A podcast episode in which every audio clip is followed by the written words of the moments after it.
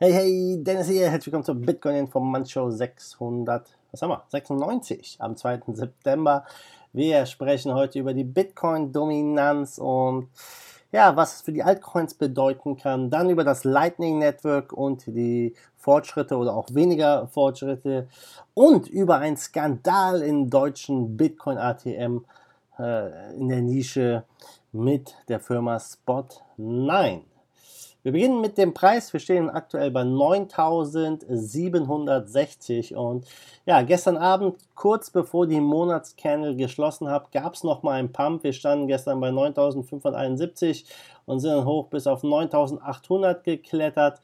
Und ja, jetzt aktuell 9760. Mal gucken, was der Monat September bringt, ob wir weiter jetzt in, in dieser ja, unter dieser 10.000 äh, aufhalten oder nicht. Es wird auf jeden Fall spannend bevor es dann in die hoffentlich Jahresendrallye geht. Aber gucken wir uns mal an, was die Bitcoin-Dominanz macht und die Altcoin-Saison, die vielleicht am Horizont wartet. Und ja, trotzdem Kursrückgang hat es ähm, ja, der Bitcoin-Dominanz wenig angehabt, das Ganze. Der Bitcoin-Dominanz steht aktuell bei 69,5%, knapp 70%. Ja, viel Geld fließt in den Bitcoins rein, die Altcoins bluten immer noch. Ja, man hat das Gefühl, der Bärenmarkt in den Altcoins ist immer noch im vollen Gange. Und immer wieder hört man das. Altcoin-Saison, Alt-Season, bald ist es soweit, die Altcoins rasten wieder aus, wie es 2017 der Fall war. Und äh, ja, Anfang 2017, da war es auch so. Die Bitcoin-Dominanz war bei ca. 70 Prozent. Ähm, das war äh, ja auch dieser Punkt, an dem die Altsaison begonnen hat. Äh, Bitcoin regelrecht ja von der Klippe gefallen ist und Anfang 2018 nur noch bei 32 Prozent der Dominanzlage. Also es war schon ziemlich heftig. Ob das gleiche noch einmal so passieren wird, ja, das kann man natürlich nicht sagen. Aber es gibt einige Anzeichen, die sagen, ja, die Altcoins könnten wieder durchstarten, zumindest eine Pause des Blutbades einlegen. Und äh, ja, äh, einige Firmen, wie zum Beispiel ähm, Adaptive Capital Partner oder der Analyst Willy Wu, die glauben halt, dass die Unterstützung der Altcoins äh, gegen Bitcoin jetzt gefunden werden könnte. Er sagt, die Altcoin-Kapitalisierung zu Bitcoin-Kapitalisierung, das Altcoin-Marktvolumen zu Bitcoin-Marktvolumen, ja, sind aktuell in einer Region des Supports. Sollte sich die Geschichte wiederholen, könnten Altcoins in den kommenden Monaten abprallen, so sagt er, und die Altsaison beginnen. Und äh, man muss dennoch darüber sprechen, dass äh, das natürlich nur eine Meinung von einigen Analysten ist. Viele andere auf der Gegenseite sagen natürlich, dass sie glauben, das ganze Kapital wird in den Bitcoin reinfließen, äh, reinfließen und fast jeder andere Altcoin wird früher oder später wertlos sein, weil er keine Liquidität bietet und dementsprechend auch von vielen Börsen delistet wird. Und ja, da muss man uns nur mal gucken, äh, was bei den großen Börsen passiert ist. Binance ist aus den USA raus. Bittrex hat im letzten Jahr 50 Altcoins für US-Kunden eingestellt. Die SEC gibt weiter Gas, was Projekte angeht. Ja, schmeißt da ein paar Steine in den Weg und ja, man sieht es immer noch wieder. Viele Altcoin-Märkte sind nach wie vor illiquide. Ähm, man, wenn man jetzt nochmal an 2017 zurückdenkt, da waren teilweise Altcoins mit wenigen 1000 Dollar Volumen, wo das Volumen auf Millionen von Dollar hochgeschossen ist und dementsprechend natürlich auch die Preise explodiert sind. Ob sich das wiederholt, ja, das weiß man wirklich nicht. Aber wenn man jetzt die Dominanz einer Kryptowährung misst, indem man die Marktkapitalisierung aller Kryptowährungen mit dem Trading-Volumen gewichtet, dann ist die Marktdominanz von Bitcoin nicht bei 70%, sondern weit über 90%. Und ja, das ist schon mal ein ziemlich krasses Zeichen. Ich bin gespannt, ob wir dieses Jahr noch eine Altcoin-Saison äh, sehen oder überhaupt nochmal. Ja, also ich äh, denke, es ist alles hier möglich. Gucken wir rüber zum Lightning Network. Ja? Das Lightning Network ist weniger elektrisierend als erhofft, so schreibt der Cointelegraph. Und ja, da, da ist jetzt wirklich die Frage, wie soll man das werten? Auf der einen Seite kann man sagen, hey, Bitcoin ist jetzt zehn Jahre alt geworden, äh, die Währung existiert noch, sie funktioniert, das Experiment war erfolgreich. Auf der anderen Seite gibt es dann natürlich die Kritiker, die sagen, hey, Bitcoin wurde gehijackt, die Blockgröße wurde ähm, klein gehalten, die Fees wurden nach oben getrieben, das Netzwerk wurde so entsprechend ja klein gehalten, konnte nicht wachsen. Also wir wissen es ja, Bitcoin Cash, Bitcoin SV, die wollen große Blöcke oder ähm, ja, die Camps haben sich ja abgesplittet. Und ja, die Hoffnungen von Bitcoin liegen im Lightning Network. Man hört ja immer wieder, ja, in 18 Monaten ist das fertig. Aber ganz ehrlich, ich persönlich äh, habe das Lightning Network ja kaum irgendwo in Anwendung gesehen. Ähm, es scheint äh, auch von vielen nicht wirklich als Lösung angesehen zu werden. Natürlich gerade aus dem äh, große Blöcke Camp, die sagen, hey, das Lightning Network ist eine Totgeburt, wird nicht funktionieren, weil die 1 Megabyte Blöcke einfach nicht das leisten können, wenn es jetzt darum geht, die Massen wirklich in den Kryptomarkt reinzuholen. Ja, wenn jetzt Millionen Leute reinkommen und die müssten alle Channels öffnen, ja, das würde bei einem 1 Megabyte Block Size gar nicht funktionieren. Aber ähm, das sind äh, Themen, über die man diskutieren kann, keine Frage. Fakt ist auf jeden Fall, so eine Lightning ähm, äh, Kanalkapazität, die liegt im Schnitt bei 0,027 Bitcoin durchschnittliche Knotenkapazität bei 0,216 Bitcoin. Das Ganze ist rückläufig. Ja, viele sehen das als einen negativen Schritt an. Ich glaube, es liegt einfach daran, dass der Bitcoin-Preis gestiegen ist, dass die Leute ein paar Profits mitnehmen, ein paar Coins rausziehen. Für mich persönlich ist das Night Lightning erinnert mich irgendwie einfach an das Bankensystem. Ja, man hat sein Geld, man ist der Herr darüber und dann muss man das in einen Channel tun. Das ist für mich irgendwie wie eine Bank, ja, wo es dann online liegt und wo ich dann darauf zugreifen kann. Ähm, ja, das muss jeder letztendlich selber wissen, ob er es nutzen möchte oder nicht.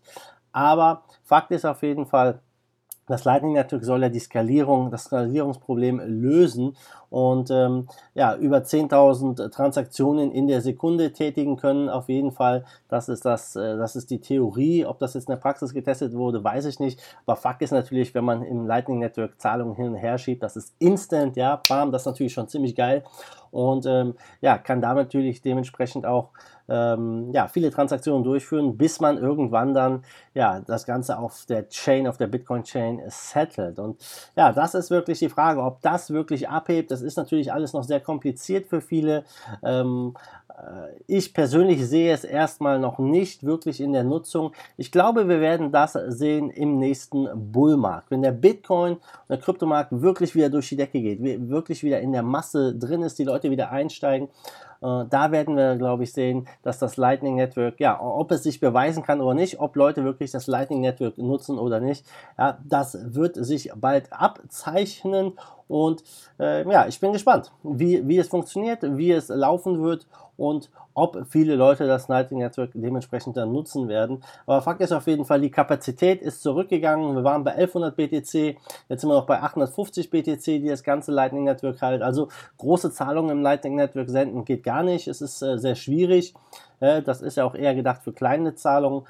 Aber ja, wir müssen einfach mal abwarten. Es gibt äh, viele Implementationen nicht nur das Lightning Network, viele äh, Off-Chain-Skalierungsprojekte, äh, die da am Start sind. Und wir sind ja noch natürlich relativ am Anfang und es wird ja auch eher beim Bitcoin, beim BTC das digitale Gold gepusht, anstatt die, die Zahlungsverkehr, ja, und ähm, ich glaube, da werden wir noch einiges an Konkurrenzkämpfen sehen innerhalb der Kryptoszene. Und äh, ja, mal gucken, ob äh, der Lightning das, äh, das Problem lösen kann oder nicht. Ich persönlich bin da eher skeptisch.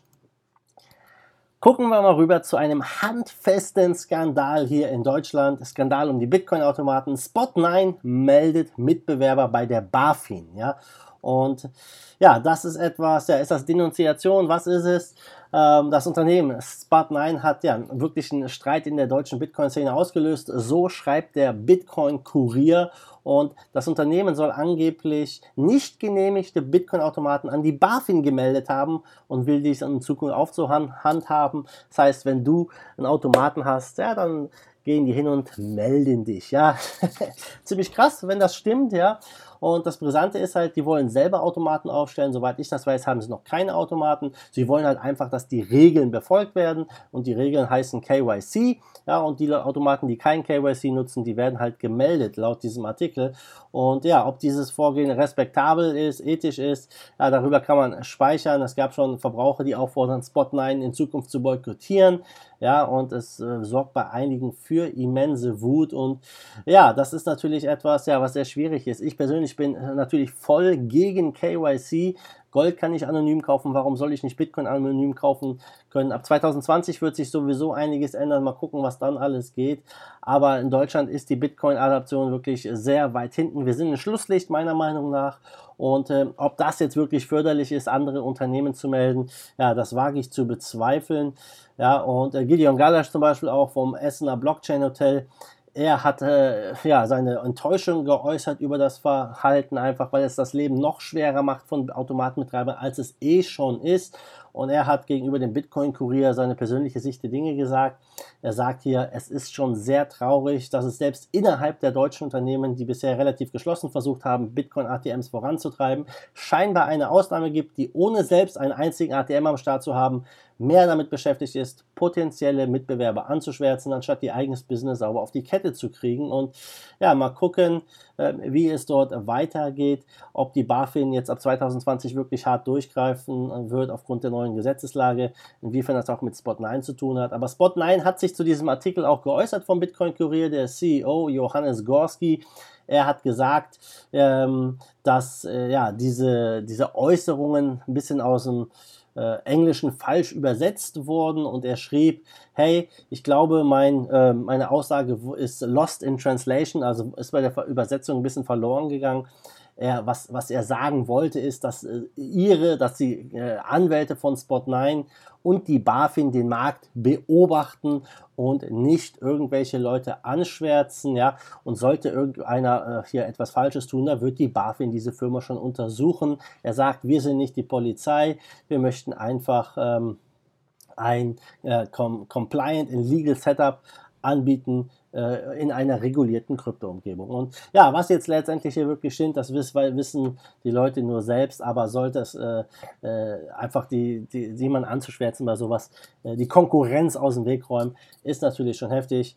Ähm, ich kann dazu jetzt keine weiteren Infos rausgeben, ähm, was wirklich im Hintergrund passiert ist, ob das stimmt oder nicht. Auf jeden Fall wäre es schade drum, ja, wenn diese deutsche Community sich so weiter intern bekämpft, wobei ähm, ja, das irgendwie doch auf der einen Seite ein typisch deutsches Verhalten wäre. Naja, egal.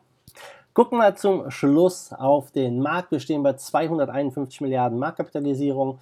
Bitcoin Dominance liegt bei 69,5%. Wie eben erwähnt, Trading Volumen 41 Milliarden. Der Bitcoin leuchtet grün, hat gestern einen kleinen Pump hingelegt.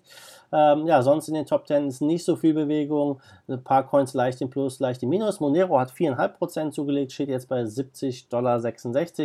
Top-Gewinner zu gestern ist ja Dragon Coins, brauchen wir nicht erwähnen, 23.000 Dollar Volumen. Aber Bitcoin Diamond hat 11% zugelegt, Engine Coin 10% zugelegt. Ja, das sind die Top-Gewinner. Top-Verlierer ist Solve und Algorand. Auch keine Ahnung, was die machen. 7 und 6% Minus. Also auch für die Trader, ihr wisst es, immer was dabei im Altcoin-Markt.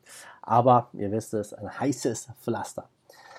Jo, damit sind wir durch für die News für heute. Der Start in die Woche ähm, rein, eigentlich recht positiv mit dem steigenden Bitcoin-Kurs, aber wir werden sehen, was der September bringt. Viele glauben, ähm, es wird ein weiterer Monat der Konsolidierung. Was glaubst du? Konsolidierung oder weiterer Push nach oben? Schreib mir mal in die Kommentare und wir sehen uns dann morgen wieder und du weißt Bescheid, wie immer, mach it gut, schwenk den. Let's fight the force of evil in Bitcoin and cryptocurrency we trust. Bam! Give us